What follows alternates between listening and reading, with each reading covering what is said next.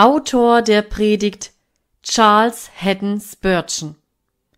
Thema Drei Betrachtungen über einen Text. Gelesen von Esther Funk. Und Jesus ging umher im ganzen galiläischen Lande, lehrte in ihren Schulen und predigte das Evangelium von dem Reich und heilete allerlei Seuche und allerlei Krankheit im Volk und sein Gerücht erscholl in das ganze Syrien, und sie brachten zu ihm allerlei Kranke mit mancherlei Seuchen und Qual behaftet, Besessene, Mondsüchtige, Gichtbrüchige, und er machte sie alle gesund. Und es folgte ihm nach viel Volks aus Galiläa, aus den zehn Städten von Jerusalem, aus dem jüdischen Lande und von jenseits des Jordans. Matthäus 4, Verse 23 bis 25. Das Amt unseres hochgelobten Herrn trägt den Stempel der Wahrheit an der Stirne. Er lehrete, als der da Gewalt hatte und nicht wie die Schriftgelehrten. Markus 1, Vers 22. Was ihm auch seine Feinde in den Weg legen mochten, so finde ich nirgends, dass sie je die Frechheit gehabt hätten, die Richtigkeit seiner Lehren zu verunglimpfen, noch seine Wahrhaftigkeit zu verdächtigen. Wir glauben, dass die Predigten des Herrn Jesu sich selber Zeugnis gaben. Die Worte, die er sprach, enthüllten eine solche Macht der Überzeugung, dass beim Volke Willigkeit genug vorhanden gewesen wäre, jene Menschen zu verdammen, die sein Amt verwarfen, selbst wenn dasselbe nicht von übernatürlichen Zeugnissen beglaubigt gewesen wäre. Dennoch, damit den Ungläubigen auch der letzte Vorwand für ihre Sünde genommen werden möchte, gefiel es unserem Herrn und Meister, seine Lehren mit seinen Wundern zu bekräftigen, auf dass die Werke, die er tat, wie auch die Worte, die er sprach, von ihm bezeugen möchten, er sei von Gott ausgegangen. Diese Wunder waren für die Menschen jenes Geschlechts das Zeichen und das Siegel und die Bürgschaft, dass Jesus wahrhaftig vom Vater ausgesandt sei. Hier wollen wir beachten, liebe Brüder, wie sehr verschieden die Versiegelungen des Amtes Jesu waren von denen, die Moses gab. Wenn von Mose der Beweis verlangt wurde, dass er von Gott gesandt sei, dann nahm er seinen Wunderstab in die Hand und wirkte Wunder. Aber wenn ihr darüber nachdenkt, so werdet ihr finden, dass es Gerichtswunder waren und nicht Wunder der Gnade. Verwandelte er nicht ihre Wasserströme in Blut und schlug ihre Fische, Brachte er nicht eine dicke Finsternis herauf über das Land, eine Finsternis, die man mit Händen greifen konnte? Schlug er nicht ihre Erstgeburt? Ach, und er säufte mit den Wasserwogen des Roten Meeres die Reiterei Ägyptens und schwemmte sie hinweg? Und später unter den Kindern Israel kamen wohl einige Wunder der Gnade vor, aber waren es doch nicht größtenteils Gerichtswunder und erfuhr das Volk nicht allerlei Plagen und allerlei strafende Wunder, sogar als sie in der Wüste waren? Ich wiederhole es. Moses, das Vorbild des Gesetzes, hat seine Beglaubigung in den Gerichten, wie verschieden von ihm Jesus. Er ist voller Gnade und Wahrheit und die Zeugnisse seines Amtes müssen Werke der Barmherzigkeit sein, Taten der Gnade und Güte. Er verwandelt Wasser nicht in Blut, sondern er verwandelt Wasser in Wein.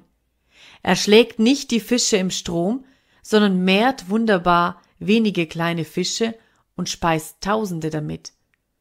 Er zerschlägt ihren Weizen nicht mit Hagel, sondern vervielfältigt das Brot und segnet es reichlich. Er sendet keine Krankheit noch Beulen und Schweren, sondern er heilt die Kranken. Statt die Erstgeburt zu schlagen, macht er die Sterbenden gesund und erlöst aus den Banden des Todes manche, die schon im Grabe lagen. Das muss für das arme, erschreckte Gewissen ein tröstliches Zeichen sein. Jesus kommt mit Werken der Gnade. Das sind wahrlich die Zeugen seiner Sendung. Und warum sollte er nicht auch bei mir einkehren mit den Taten der Gnade? Das trostlose Herz möge immerhin sagen, warum sollte er nicht ein Wunder der Gnade an mir tun? Wenn ich mit Mose zu schaffen hätte, so könnte er es für nötig finden, mich mit dem Tode zu bestrafen, um zu zeigen, er sei von Gott gesandt. Wenn aber der Herr Jesus bezeugen will, er sei voller Gnade und Wahrheit, kann er dann nicht ein Wunder der Gnade tun und mich abwaschen von meinen Sünden und meine arme Seele erlösen und sie anziehen mit dem Kleid der Gerechtigkeit und mich zuletzt unter die Verklärten versetzen? Nach dieser Einleitung in unser heutiges Schriftwort lasset uns dasselbe näher prüfen, und ich denke, es erfordert drei kurze Betrachtungen, drei kurze Predigten, welche ich euch jetzt mitteilen möchte. Zunächst scheint mir in unserem Text eine kurze Betrachtung für Prediger über das Werk des Glaubens enthalten zu sein, sodann eine Rede an die Heiligen über ihre Liebesarbeit und endlich ein Vortrag voller Aufmunterung für arme, erschreckte Sünder. Erstens. Unser Text bietet uns eine kurze und kernhafte Betrachtung für Diener des Evangeliums. Der Herr Jesus Christus ging umher im ganzen galiläischen Lande, lehrete in ihren Schulen und predigte das Evangelium vom Reich. Sagt uns das nicht, meine lieben Amtsbrüder, dass wir sollten das Wort predigen und anhalten, es sei zu rechter Zeit oder zur Unzeit? Verlangt dies von uns nicht, dass wir vielleicht öfter predigen sollten und dass wir mehr wirken könnten, wenn wir umherreisten von Ort zu Ort und verschiedene Zuhörergemeinden um uns sammelten und so mehr Seelen unter den Einfluss des Wortes Gottes und mehr Herzen unter die Macht der Wahrheit brächten? Predigen die Diener des Evangeliums so oft, als sie könnten? Ist irgendwo in der Bibel ein Anhaltspunkt, bloß zweimal sonntags und einmal in der Woche predigen zu sollen und weiter nichts? Sollten wir uns unserem Amt nicht eifriger widmen, Sollten wir nicht häufig das Wort Gottes verkündigen und stünde es nicht gut um uns, wenn wir mit John Bradford sagen könnten, ich halte jede Stunde für verloren, in welcher ich nicht mit Wort und Schrift etwas zum Heil der Welt und zur Ehre meines Herrn gesprochen habe. Könnten wir nicht mit unseren Vorbereitungen weniger umständlich sein? Ach, wie viel weltliche Selbstgefälligkeit läuft mitunter bei dem Zustutzen unserer Redensarten, beim Ausfeilen unserer Satzgebäude. Könnte die Zeit, welche auf solch fleißige Ausarbeitung und Abrundung verwendet wird, nicht viel besser zur öffentlichen Erbauung und Ermahnung verwendet werden? Und könnten wir uns nicht besser in der Ausübung unseres Amtes kräftigen, als wenn wir still sitzen und aus noch so vortrefflichen Büchern heilige Worte zusammenzulesen suchen? Ist am Ende nicht Tatsache, dass des Grobschmieds Arm nicht etwa durch das Studium von anatomischen Büchern, sondern durch die Handhabung des Hammers gekräftigt und stark wird? Und erringt nicht der Prediger in Führung seines Amtes eine größere Gewalt der Rede als durch alle Gelehrsamkeit, die er sich erwerben kann? Diente es vielleicht nicht zwar weniger zu unserer eigenen Ehre, aber desto mehr zu unseres Herrn und Meisters Verherrlichung, wenn wir häufiger predigten und weiter umherzögen und hie und da und wo es nur sein mag, das Wort von Jesus verkündigten? Ich kenne manche Brüder, die so lange an einem Ort geblieben sind, ohne je anderswo hingegangen zu sein, dass die Leute sich sogar an den Ton ihrer Stimme gewöhnt haben und dabei fast notwendig einschlafen müssen.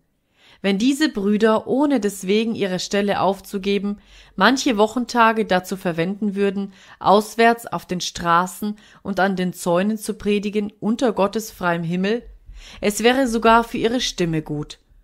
Oh, es ist ein unvergleichlicher Platz, wenn ihr einen kleinen Hügel zur Kanzel, zehn oder zwanzigtausend Menschen um euch her und den Himmel über euch zum Schalldeckel habt. Whitfield nannte das seinen Thron und konnte wohl so sagen, denn es ist eine merkwürdige Kraft, welcher eines Menschen Seele durchdringt, wenn er frei und ungehindert dasteht, wenn tausend ernste Gesichter ihm lauschen und er den unausforschlichen Reichtum Christi verkündiget. Wenn es mir nur gelingt, die Diener des Evangeliums zu überzeugen, dass das Werk, zu welchem sie berufen sind, nicht auf ihre Kanzel eingeschränkt ist, sondern dass sie ihre Kanzel verlassen und das Evangelium aller Kreatur verkündigen sollten, so fühle ich, dass diese kurze Predigt wert war, gehalten zu werden. Ich glaube nicht, dass wenn wir vom 1. Januar bis zum 31. Dezember von unseren Kanzeln herabgepredigt haben, dass wir damit unser Haupt vom Blut der Menschen reinigen, vorausgesetzt, dass unsere Stimme und Kraft der Arbeit gewachsen sei. Ihr dürft nicht still sitzen und warten, ob die Sünder zu euch kommen. Streiter Christi dürfen nicht alle Zeit in den Laufgräbern liegen. Auf, ihr Männer, vorwärts, auf und rücket dem Feind auf den Leib. Wenn ihr Seelen gewinnen wollt, so müsst ihr sie aufsuchen. Der Jägersmann weiß, dass ihm das Wild nicht ans Fenster seines Hauses entgegenläuft, um sich da erschießen zu lassen. Der Fischer weiß, dass die Fische ihm nicht vor die Tür schwimmen. Gehen sie nicht hinaus, um ihre Beute zu suchen? Und so müsst auch ihr und ich es machen. Wollen wir Seelen gewinnen, so dürfen wir nicht immer am nämlichen Platz stehen bleiben, sondern wo immer sich Gelegenheit bietet, sei es an einem ungeistlichen Ort, ja sei es an einem Ort, der durch den Dienst Satans entheiligt ist, da wollen wir den Namen Jesu verkündigen. So werden wir Größeres sehen, als wir je erblicken können. Wenn wir unseren alten gewohnten Weg gehen, wenn wir in unserem viereckigen Kasten, Kanzel genannt, stehen und hoffen, Seelen zu fischen, indem wir dort Weissagen, ich wünsche manchmal, dass einige unserer Gemeinden keine Kirchen hätten oder dass sie aus denselben vertrieben würden, denn manche von ihnen sind innerhalb ihrer eigenen Türen mit ihren Versammlungen so festgefahren, bis niemand mehr weiß, dass dort überhaupt eine Kirche ist.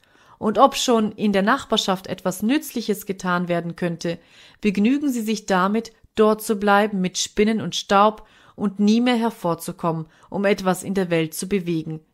Ja, wenn die 150 Baptistenkirchen Londons, die Kirchen anderer Denominationen nicht mitgerechnet, nur fühlten, dass sie nicht in ihre vier Wände gebannt sind und dass ihr Werk nicht allein in ihren gewohnten Kreisen, sondern überall zu geschehen hat, so würde es gewiss besser um London stehen, und wir hätten Ursache, uns zu freuen, dass der Herr geoffenbaret hat seinen heiligen Arm vor den Augen alles Volkes. Jesaja 52,10. Zweitens. Und nun komme ich zu meiner zweiten Betrachtung, welche nicht nur für Prediger allein ist, sondern für das Volk Gottes im Allgemeinen. Wir lesen im 24. Vers, und sie brachten zu ihm allerlei Kranke mit mancherlei Seuchen und Qual behaftet, Besessene, Mondsüchtige, Gichtbrüchige, und er machte sie alle gesund. Wir wollen den Nachdruck auf die paar Worte legen. Sie brachten zu ihm allerlei Kranke. Liebe Brüder, hier sind eine große Menge Personen versammelt, welche die Wahrheit erkannt haben, die in Christo Jesu ist, und die sie in ihrem Herzen lieb gewonnen haben, denn sie haben ihre Macht erfahren und preisen Gott dafür, dass sie wissen, sie sei eine Kraft Gottes, selig zu machen alle, die daran glauben. Zu euch spreche ich, ihr Männer und Brüder, euch, die ihr schon bekehrt und versöhnt seid, ist ein großes Werk auferlegt. Ihr seid das Salz der Erde, ihr seid das Licht dieser Welt, ihr seid eine Stadt auf einem Berge, die nicht verborgen sein mag. Euer Beruf ist fortan zu kämpfen gegen die Mächte der Finsternis und zu suchen, so viel an euch liegt, Seelen zu gewinnen, als Brände, die aus dem Feuer errettet sind. Ich wollte eure Herzen durch diese Erinnerung bloß an diese heilige Pflicht mahnen. Übt ihr sie, wie ihr sollet? Sind alle unter euch voll Verlangen, Seelen zu gewinnen? Habt ihr alle den löblichen Ehrgeiz, Väter und Mütter in Israel zu werden, indem ihr andere unter das Kreuz führt, das euch so teuer geworden ist? Rühmst du den Sündern um dich her, welch teuren Heiland du gefunden? Sprichst du, schaut Gottes Wege hier und zeigst auf des Versöhners Wunden? Manche unter euch können sagen, ja, aber keiner von uns darf sagen, dass es so viel getan oder das Getane so gut gemacht habe, als hätte sollen. Lasset mich euch einen Gedanken mitteilen, der euch, teure christliche Brüder, vielleicht von nun an in eurem Glaubenswerk und in eurer Liebesarbeit für die Versöhnung der Menschenseelen unterstützen kann. Lasset mich euch sagen, dass wenn ihr wollt, dass Seelen selig werden, ihr sie zu Jesu bringen müsst. Aber, erwidert ihr, Sie müssen selber kommen. Ja, antworte ich, das müssen Sie, wenn Sie je selig werden sollen. Aber ehe Sie von selber kommen, müsst ihr sie bringen. Ihr habt in unserem Text bemerkt, dass die Lahmen nicht zu Christo gehen konnten, sondern dass andere sie brachten. Viele jener Besessenen wollten nicht kommen, aber man band ihnen Hände und Füße und brachte sie. Ohne Zweifel sträubten sich einige Mondsüchtige sehr zu kommen, aber man brachte sie, und Leute, welche der Todespforte schon sehr nahe standen, die weder Hand noch Fuß regen konnten und bewusstlos dalagen, wurden auch gebracht. Der liebevolle Eifer ihrer Freunde ersetzte den Mangel ihrer Kräfte. Sie selber konnten nicht kommen, aber ihre Freunde konnten sie bringen. Und nun sagt ihr, ihr hättet die Kraft nicht, viel Gutes zu tun, aber in diesem Punkt, denke ich, habt ihr mehr Kraft, als ihr euch träumen lasset. Ihr könnt kranke Seelen zu Christo bringen. Ihr fragt mich wie? Ich sage erstens mit Gebet. Wenn ihr irgendeine Person erwählet und ihrer ganz besonders vor Gott im Gebete gedenkt und mit Bitten nicht nachlasset, bis ihr wegen dieses Menschen Erhörung gefunden habt, so habt ihr Grund zu bezeugen, dass Gott wahrhaftig ein Gott ist, der Gebete erhört, und wenn ihr Glauben genug habt, fünf oder sechs, ja eine ganze Familie auf den Liebesarmen eures Gebetes zu tragen, so werdet ihr erfahren, dass sie in Erhörung eures inbrünstigen Flehens gewiss alle selig werden. Ach, es sind so viele unter uns, die von ihren Müttern zu Christo gebracht worden sind. Wir wussten es nicht, aber sie trugen unseren Namen, wie vor Zeiten der Hohepriester, auf ihrer Brust vor dem Herrn, während wir in Sünden lebten und in Gottlosigkeit dahingingen. Es sind Männer hier, welche durch den Einfluss ihrer Schwestern zu Gott bekehrt wurden, denn während sie in Leichtsinn und Ausgelassenheit sich gehen ließen, weinte eine liebende Schwester um sie oder sie flehte Tag und Nacht zu Gott, dass ihr Bruder leben möchte. Und ich zweifle nicht, dass Hunderte unter euch durch ihre Seelsorger zu Gott kommen, weil euer Seelsorger euch in sein Gebet eingeschlossen hat und für euch zu Gott flehte, und euer viele durch die Kirchenvorsteher, durch die Helfer oder durch andere, welche euch in den Versammlungen sahen und ihr Augenmerk auf irgendeinen unter euch richteten und sprachen, das ist ein braver junger Mensch, ich will für ihn beten. Das ist ein verständiger Familienvater, der aber nur gelegentlich kommt, er soll ein Gegenstand meiner Fürbitte sein. Gewiss, es kommt mir wahrscheinlich vor, dass wenn einmal die Bücher der Ewigkeit aufgeschlagen werden, es sich dann findet, dass jede Seele, die zu Christo kam, durch die Mitwirkung eines anderen zu ihm gebracht wurde. Vielleicht nicht infolge irgendeines sichtbaren Mittels, sondern weil eine andere Person für jemand betete und Gott dies Gebet erhörte und also diese Seele errettet ward. Habt ihr einen Kranken im Hause? bringet ihn auf dem Bett des Gebets zu Christo. Mutter, bringe deinen kranken Sohn und deine kranke Tochter. Weib, bringe deinen unbändigen Mann, der wie vom Teufel besessen scheint. Ich sage dem einen und andern unter euch, bringet euren Freund, der sündenkrank ist, wie ein Mondsüchtiger, bringet sie alle her, wie vor Zeiten, und fleht heute um ihre Seligkeit zu Christo. Ich meine jenen Tag zu sehen, wo Jesus durch die Straßen von Kapernaum ging, kaum war er am Morgen aufgestanden, als er beim Ausgehen hier ein Bett sah, da eine Matratze, dort ein Ruhebett, Haufen Volks umstanden, allerlei kranke Leute. Einige von diesen lehnten sich auf Krücken und sprachen, wann will es morgen werden? Und ein großer Teil bemühte sich, vor Eile strauchelnd, den besten Platz zu erhaschen und ihn so nahe als möglich zu sein, wenn er herauskäme. Endlich! Ihr könntet's eine halbe Viertelstunde weit von Jesu Wohnung vernehmen. Endlich höret ihr ein Geflüster. Er kommt heraus. Er kommt heraus. Da kommt er aus dem Hause und berührt einen Mondsüchtigen und kühlt sein brennend heißes Gehirn. Und der Mensch fällt zu seinen Füßen und fängt an, ihn zu küssen. Aber ehe er ihn seinen Dank abstatten kann, berührt Christus einen Gichtbrüchigen und derselbe ist geheilt. Und wie er so weitergeht, weichen Wassersucht, Fieber, Teufel und fliehen vor ihm. Dann seht ihr wieder eine große Menge hinter ihm hergehen. Einige schwingen ihre Krücken, die sie nun nicht mehr brauchen. Ein Blinder hält die Binde in die Höhe, womit er früher sein entstelltes totes Auge zu verhüllen pflegte. Und alle rufen, Gepriesen sei der Name des Sohnes Davids, gepriesen sei sein Name. Oh, ich weiß, wenn ihr an jenem Tage dort gewesen wäret und hättet eine kranke Tochter gehabt, ihr hättet alles aufgeboten, sie hinauszubringen. Ihr hättet gesagt, bringen wir sie zu ihm, so wird er sie heilen. Und so ist es heute. Jesus ist heute hier und hier seid auch ihr, krank auf Betten, auf den Betten eurer Gleichgültigkeit und Sorglosigkeit. Ihr seid allerlei Sünden und Lüsten und Leidenschaften unterworfen. Der Herr wandelt unter euch. Nun, ihr Christen, nun, ihr Christen, sendet eure Gebete empor, traget nun auf euren Glaubensarmen diese Krüppel, diese lahmen, tauben, stummen Seelen und rufet, Jesu, du Sohn Davids, sei ihnen gnädig und sein einstiger Liebesgang wird verdunkelt werden von der Größe seiner Güte und Gnade, die er heute vollbringen wird.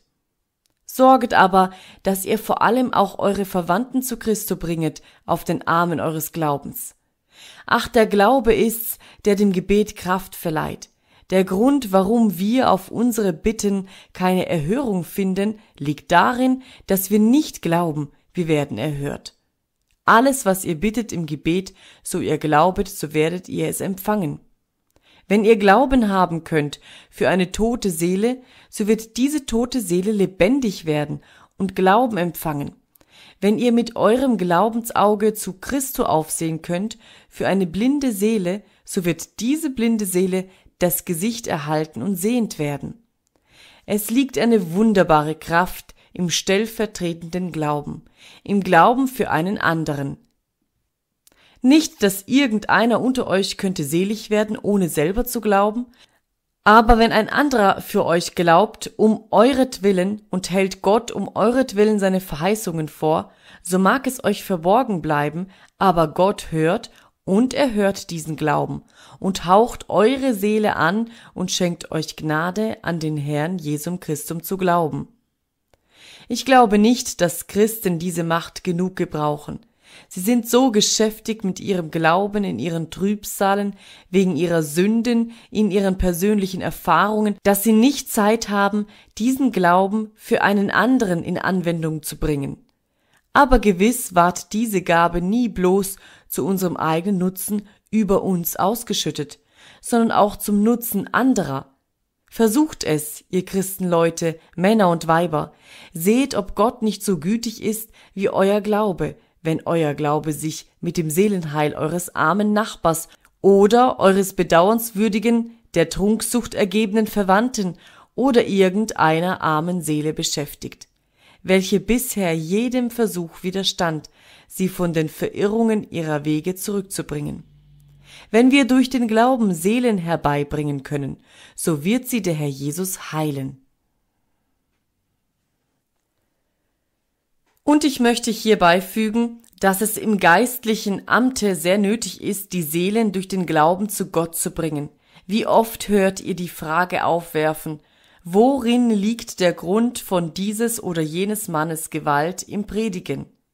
Ich will euch sagen, worin der Grund der Macht irgendeines Menschen liegt, wenn sie wirklich vorhanden ist. Nicht in seinem treuen Gedächtnis, nicht in seinem Mut, noch in seiner Beredsamkeit, sondern in seinem Glauben. Er glaubt, dass ihm Gott beisteht und richtet sich danach. Er glaubt, dass durch seine Predigt Seelen gerettet werden und predigt in dieser Überzeugung. Er bleibt nicht am Buchstaben des Wortes kleben, sucht nicht erst zu belegen und zu beweisen, was er sagt, sondern spricht kühn aus, was Gott ihm eingibt zu sprechen, weil er weiß, dass was er sagt auch wahr ist und Aufnahme findet. Und dann glaubt er, dass das Wort des Evangeliums gesegnet wird und es wird gesegnet. Und dann wundern sich die Menschen und sagen, warum auch? Es ist der Glaube. Darin liegt das Geheimnis von dem Erfolg eines Menschen. Ich verweise euch, wenn ihr eine Bestätigung verlangt, auf das Leben all jener Männer, welche Gott in ihrem Wirken gesegnet hat. Seht auf Paulus oder Petrus in der Heiligen Schrift. Schaut auf Männer wie Martin Luther und Johann Calvin in den Jahrbüchern der Kirchengeschichte. Ihr könnt sie nie über einen Zweifel ertappen. Schauet Luther an, wenn er auf seine Kanzel tritt. Er ist ein Mann, der keinen Nacken hat. Sein Kopf steht gerade auf seinen Schultern. Er glaubt im Herzen und spricht's mit dem Munde. Seine Überzeugungen und seine Aussprüche stehen im innersten Zusammenhang. Dann sagen die Leute, was ist das für ein gründlicher Lehrer? Natürlich, und das muss auch ein Mann sein, wenn er etwas wirken will. Höret, wie er predigt. Er weiß, dass er Recht hat und lässt darüber auch keinen Augenblick einen Zweifel aufkommen. Er spricht zu den Menschen als einer, der sich bewusst ist, Gott habe ihm einen Auftrag an sie gegeben und die Leute glauben, dass ihm Gott einen Auftrag gegeben hat. Und es bekräftigt sich, dass dem also ist. Aber ein anderer unter den Reformatoren hätte kommen sollen, seine Stelle einzunehmen, so wäre die Reformation eine verfehlte Sache gewesen, weil sie vielleicht wohl mehr Weisheit und etwa mehr Liebe, aber weniger Glauben gehabt hätten, und darum hätte ihre Predigt weniger Wirkung gemacht. Es ist eben das, dass wir in unserem Amt fühlen müssen, die Macht liege hauptsächlich im Glauben, der darin waltet. Ich glaube, dass der wahre Diener Christi, wenn er auch keine Kranken heilen kann, mit so unerschütterlichem Glauben in der Macht und Kraft seines Amtes durch den Heiligen Geist predigen muss, wie einst Petrus und Johannes, als sie sprachen, im Namen Jesu Christi von Nazareth steh auf und wandle. Apostelgeschichte 3, Vers 6. Einige Prediger können das nicht sagen. Sie können nicht toten Sündern predigen. Sie ermahnen sie nicht gern, weil, wie sie sagen, der Sünder keine Kraft hat. Wer denkt denn, dass der sie haben sollte? Aber wenn euch der Herr gesandt hat, so liegt in eurem Amt die Kraft, sie zu beleben. Es ist an euch zu sagen, ihr Totengebeine, lebt, nicht als ob in eurer Stimme eine Kraft läge, sondern weil eure Stimme das Echo der Stimme Jehovas ist. Redet die Wahrheit Jehovas in der hohen Vollmacht, Jehovas selbst, und ihr müsst glauben, dass diese verdorrten Gebeine leben werden, denn leben sollen sie, vor der Macht des Glaubens ist nichts unmöglich. Ernstlich möchte ich für uns alle beten, die wir das Wort Gottes predigen, dass uns diese Macht zuteil werden möge, Seelen zu Jesus zu bringen, ohne dass wir auf ihren freien Willen achten, noch auf ihre weichen Herzen, vor allem nicht auf unserer eigenen Rede Gewalt, sondern achten auf die Macht des Evangeliums, dass wir verkünden und glauben, dass darin auch eine Macht liegt, Teufel auszutreiben, Tote zu beleben, Kranke zu heilen. Und wir werden es erfahren.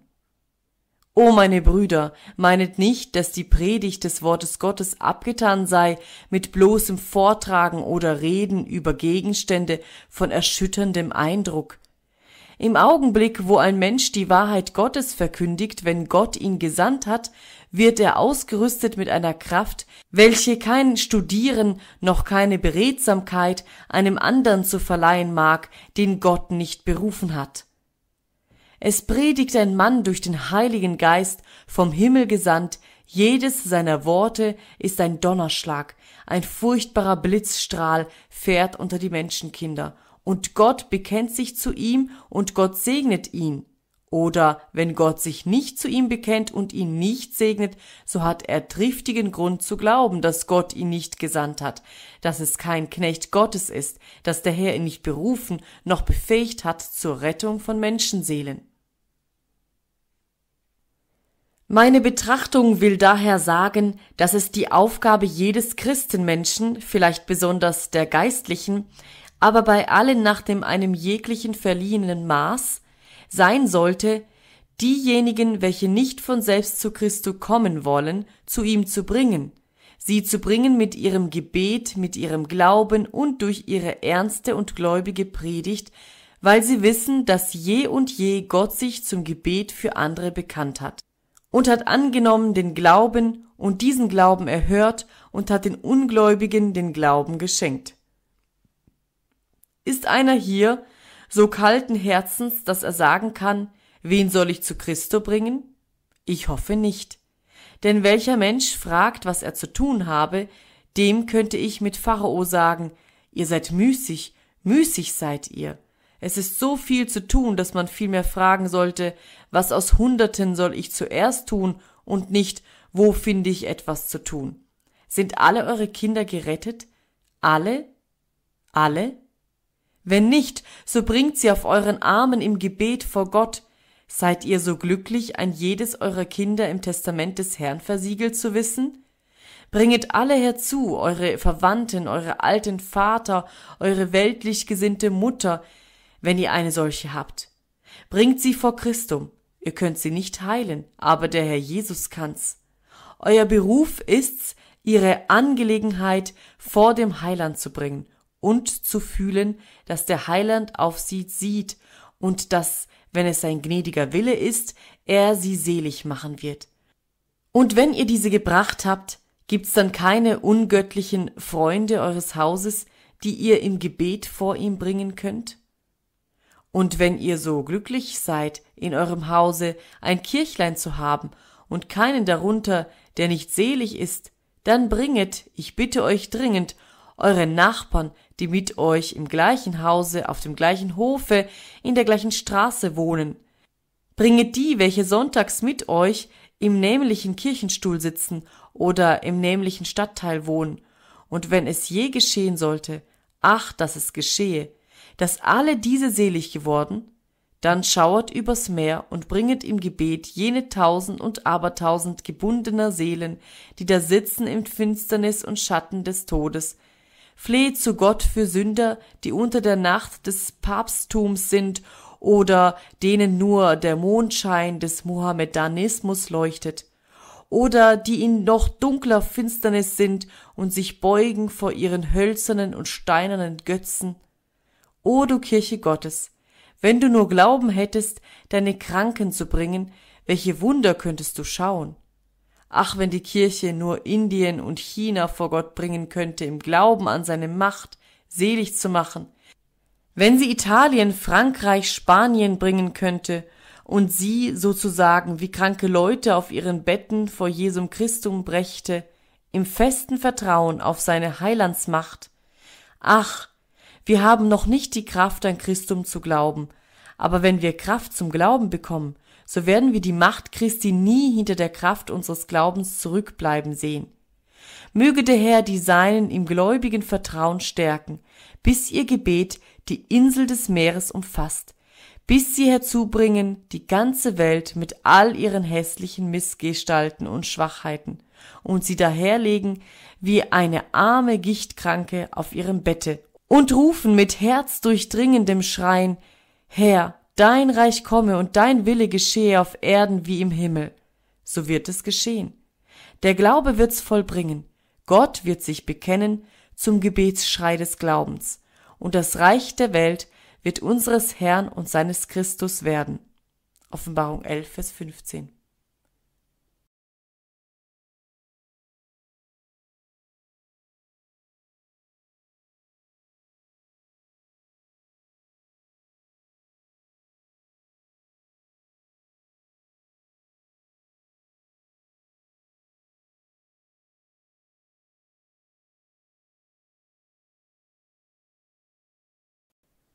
Drittens.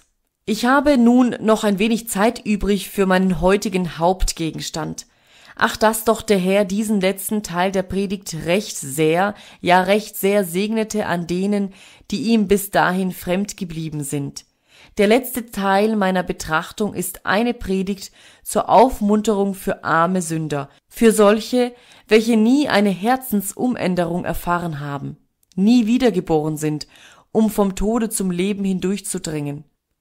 Ihr Sünder, betrachtet unser Textwort und fasset Mut.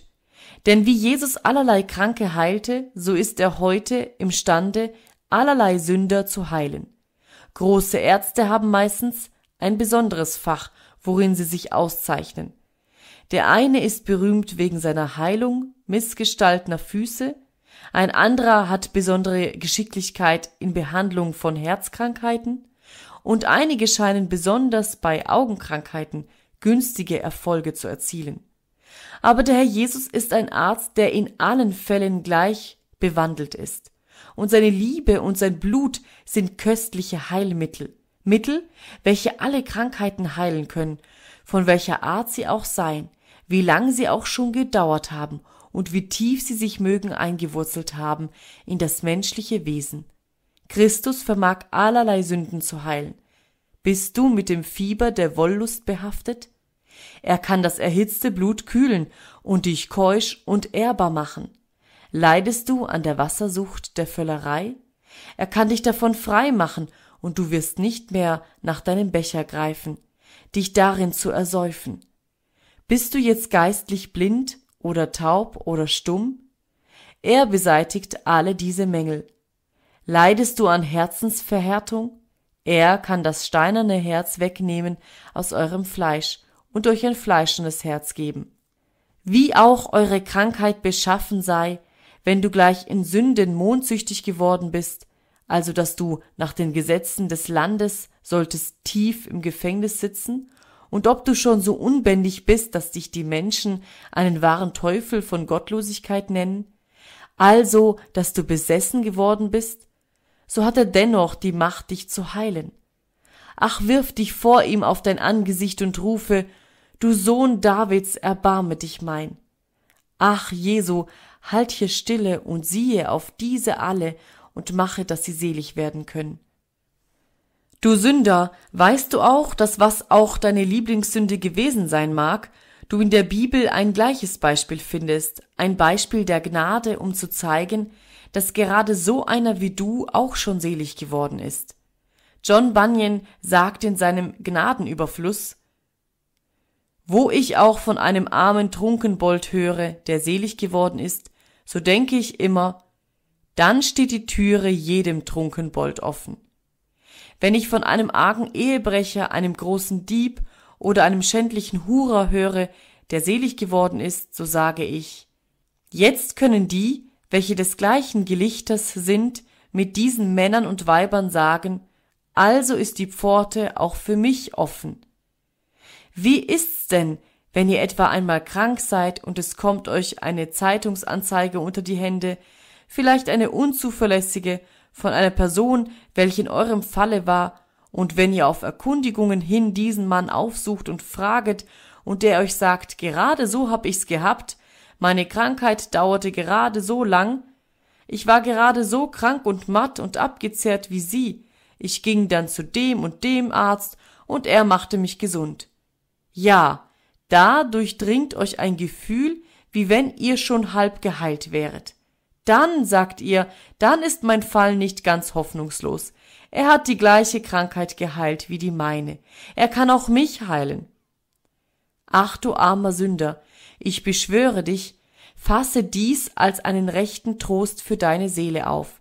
Es sind Sünder selig geworden, die gerade waren wie du, und viele sind im Himmel, die einst gerade waren wie du. Und wenn du in den Himmel kommen wirst, so wirst du nicht allein sein, sondern solche um dich haben, die dir sagen werden, sie hätten gesündigt wie du, sie hätten sich empört wie du, und dennoch hätte die Gnade sie selig gemacht. Ja, viele sind im Himmel leuchtend wie die Sterne der Zwillinge am Firmament. Da gibt es viele heilige Wolken von Sternen, Plejaden großer Sterne, göttliche Sterngruppen von Menschen, die einst in gleicher Sünde und gleicher Gottlosigkeit sich wälzten und jetzt alle versöhnt sind und als Sterne leuchten am Firmament des Himmels immer und ewiglich. Sei gutes Muts, armer Sünder. Ich weiß nicht, wer du bist und kenne deine Sünde nicht, aber Sünder wie du, ja eben wie du, sind selig geworden. Und warum solltest du's nicht auch werden? Ach, dass es bei dir zur Wahrheit werden möge, dass du kannst selig werden. Christus heilt nicht nur allerlei Kranke, er heilte auch unheilbare Kranke, Leute mit Krankheiten, welche alle Geschicklichkeit der Ärzte trotzten. Man betrachtete im Morgenlande die Gichtbrüchigen und die Mondsüchtigen besonders als aller ärztlichen Kunst unzugänglich, und manche ausgezeichnete Ausleger glauben, dass beinahe alle die Krankheiten, welche Jesus heilte, von solcher Art waren, dass man dieselben den Spott der Ärzte zu nennen pflegte, weil an ihnen alle Weisheit und alle Kunst der damaligen Wissenschaft zu Schanden wurde. Der Herr Jesus heilte unheilbare Krankheiten und er ist imstande, auch unverbesserliche Sünden zu heilen. Ja, sagt einer, gerade ein solcher bin ich. Ich glaube, dass ich unverbesserlich bin. Viele Unverbesserliche, die geheilt worden sind, befinden sich hier. Wenn ich mein Kirchenbuch durchgehe und sehe da die Geschichte mancher, mancher Seelen, so kann ich nicht anders, als ich muss auf diese Gebäude wie auf ein Spital von Unheilbaren hinblicken. Es hat Sünder gegeben, die fünf und zwanzig, dreißig oder vierzig Jahre lang nie ein Gotteshaus besuchten Flucher, Gotteslästerer, Menschen, die jedes Verbrechen im Register der Gottlosigkeit begangen hatten, und doch begegnete ihnen hier die allmächtige Gnade.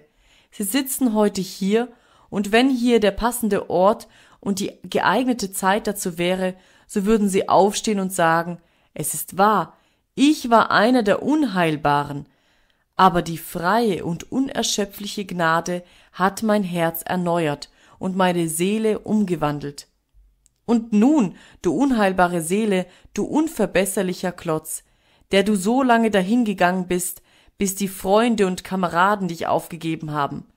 Noch ist Hoffnung vorhanden, noch ist Hoffnung vorhanden. Noch kannst du deine Fesseln zerbrechen, noch leben, noch ein Christ werden und dich erquicken mit dem Volke Gottes. Glaube an den Herrn Jesum Christum, so wirst du selig. Ihr wisst, als Christus starb, befahl er seinen Jüngern zu predigen in seinem Namen Buße und Vergebung der Sünden unter allen Völkern, anhebend zu Jerusalem, weil eben zu Jerusalem die verworfensten Sünder waren. Dort waren ja die Männer, welche seine Seite durchstochen hatten, welche den Schwamm mit Essig gefüllt hatten, ihn damit zu tränken. Fanget bei ihnen an, sprach er, fangt bei ihnen an. Und so möchte der Herr Jesus gerne mit euch anfangen. Glaubet mir's, wenn mein Meister mich aussendet zu fischen, so heißt er mich nicht Heringe fangen, sondern euch harpunieren, die ihr großen Walfischen und Krokodilen der Gottlosigkeit gleicht. O Geist Gottes, sende heute deine Pfeiler und lass irgendeine unverbesserliche Seele an diesem Tag anfangen zu bedenken, dass wenn Gnade für sie vorhanden ist, es Zeit ist, die Gnade nicht zu verschmähen, sondern sich von ganzem Herzen zu Gott zu bekehren. Jesus heilte unheilbare Krankheiten. Wir gehen weiter und fügen bei, dass Jesus Kranke aus allen Gegenden heilte. Und so kann er auch Sünder aus allen Ländern heilen. Und es folgte ihm nach viel Volks aus Galiläa, aus den zehn Städten von Jerusalem, aus dem jüdischen Lande und von jenseits des Jordans. Wir gehen weiter und fügen bei, dass Jesus Kranke aus allen Gegenden heilte, und so kann er auch Sünder aus allen Ländern heilen. Und es folgte ihm nach viel Volks aus Galiläa, aus den zehn Städten, von Jerusalem, aus dem jüdischen Lande und von jenseits des Jordans. Heute sind hier Leute aus allen Ländern versammelt. Ich sehe umher und ich kann sehr leicht in einigen Gestalten amerikanische Brüder von jenseits des Meeres entdecken. Die meisten wohnen wahrscheinlich in dieser großen Stadt, aber vielleicht sind Vertreter aller Teile unseres Landes, auch aus Deutschland hier versammelt, um Gottes Wort zu vernehmen.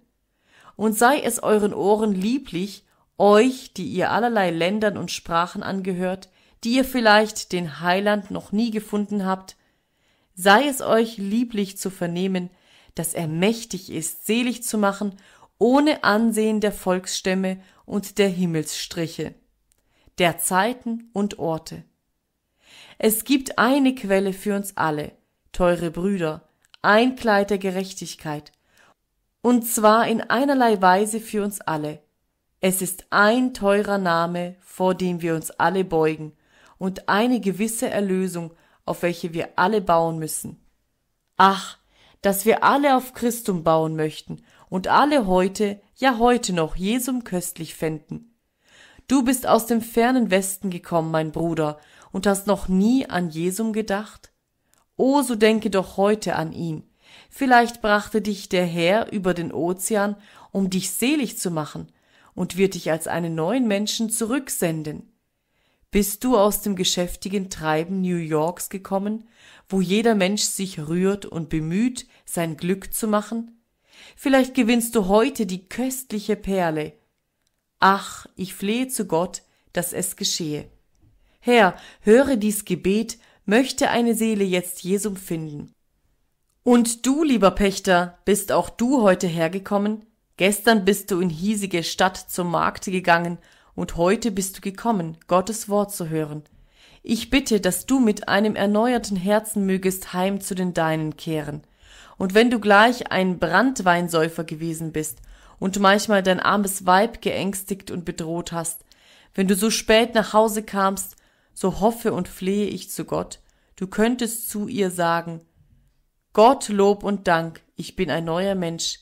Ich glaube fest, es wird so herauskommen, dass du wirst sagen müssen, an jenem Sonntag ging ich in jenes Gotteshaus, und der Herr kam über mich, und obgleich ich mich sehr sträubte, so hat er mich doch gewonnen.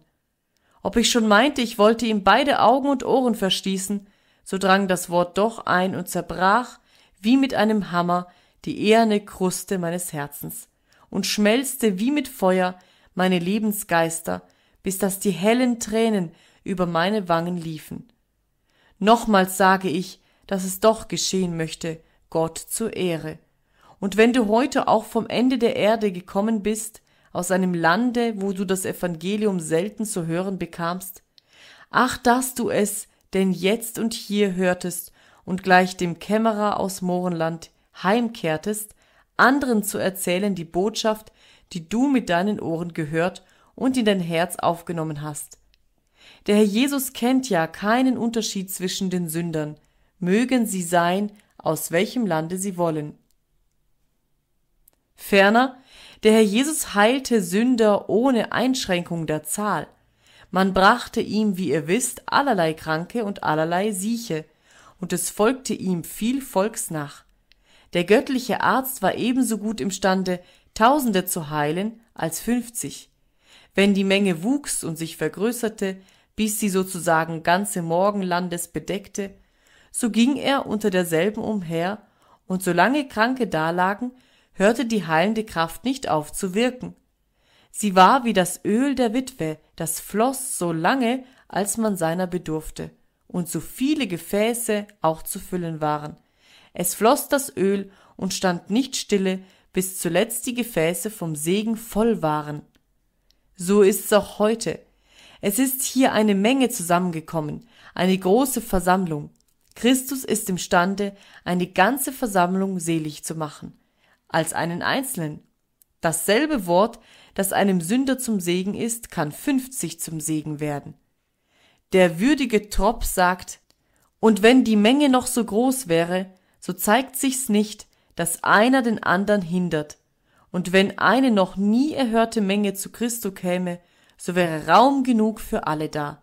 Es ist dann nicht wie bei einem Gotteshaus, das zu eng ist, wo einige wieder umkehren müssen, sondern da ist Raum für alle, die kommen, für alle, die da suchen, für alle, die da vertrauen, für alle, die da glauben. Nie ist ein Sünder leer ausgegangen, der kam, um in Jesu Christo Gnade zu suchen. Ich kann bei keinem dieser Punkte lange verweilen. Der Herr Jesus heilte diese alle aber er bekam für all das nichts, außer den Ruf und die Ehre und den Dank ihrer liebenden Herzen. So heute, armer Sünder, Jesus will nichts annehmen aus deiner Hand und es ist dir eine Gnade, weil du nichts dafür zu geben brauchst. Wenn du auf das Heil warten müsstest, bis du ein gutes Werk vollbringen könntest, so müsstest du ewiglich warten, denn wenn du eines zustande gebracht hast, das dem echten Silber der guten Werke gleicht, so musst du erkennen, dass es wertloses, versilbertes Metall ist. Und wenn du es mit ein wenig Pulver der Selbstprüfung reibst, so kommt das armselige Metall zu Vorschein, und die dünne Silberschicht reibt sich ab. Ich sage dir, Mensch, du kannst nie einen guten Gedanken, den du gehabt hast, finden, der nicht mit Sünde und Schwachheit befleckt ist, so dass all sein Wert in nichts zerrinnt. Rutherford sagt, alle Heiligen im Himmel sitzen zinsfrei, sie haben ihre Throne nie gekauft und zahlen auch jetzt nichts dafür. Armer Sünder, ich sage dir, wenn du zu Christo kommst, so musst du ohne Zoll, ohne Einlasskarte, ohne Hindernis kommen. Alle Schicklichkeit ist hier, dass du fühlst, er mangle dir, dieses schenkt er dir durch seines Geistes Zier. Er verlangt keine Erfahrung von dir, er fragt nicht nach Dank und Früchten, er gibt dir das alles umsonst, wenn du gerade so zu ihm kommst, wie du bist, bedeckt mit den Lappen deiner Sünden, ja und vielleicht buchstäblich in Fetzen, so will er dich annehmen. Wenn du dich schon in die Sümpfe der Sünde und des Lasters gestürzt hast und befleckt bist mit dem Unflat der Ungerechtigkeit, so will er deine Sünden hinwegnehmen, dich abwaschen und dich kleiden mit dem Kleid der Gerechtigkeit und deine Seele selig machen. Ein freies Evangelium, ein Evangelium der Gnade, ein Evangelium, das nichts von uns verlangt, aber uns alles gibt. Das ist das Evangelium, das ich euch verkündige. Schauet auf Jesum und werdet selig. Gleich wie Moses in der Wüste die Schlange erhöhte, so will ich Christum erhöhen. Betrachtet seine Wunden, seine durchgrabene Hände, seine blutende Füße, betrachtet seine für euch durchstochene Seite. Sünder, sein Tod muss dein Leben sein, seine Wunden deine Heilung. Vertraue, ich bitte dich inständig darum, vertraue auf das, was er getan hat. Bereue die begangenen Sünden, aber traue auf Christi Verdienst, das er erworben hat.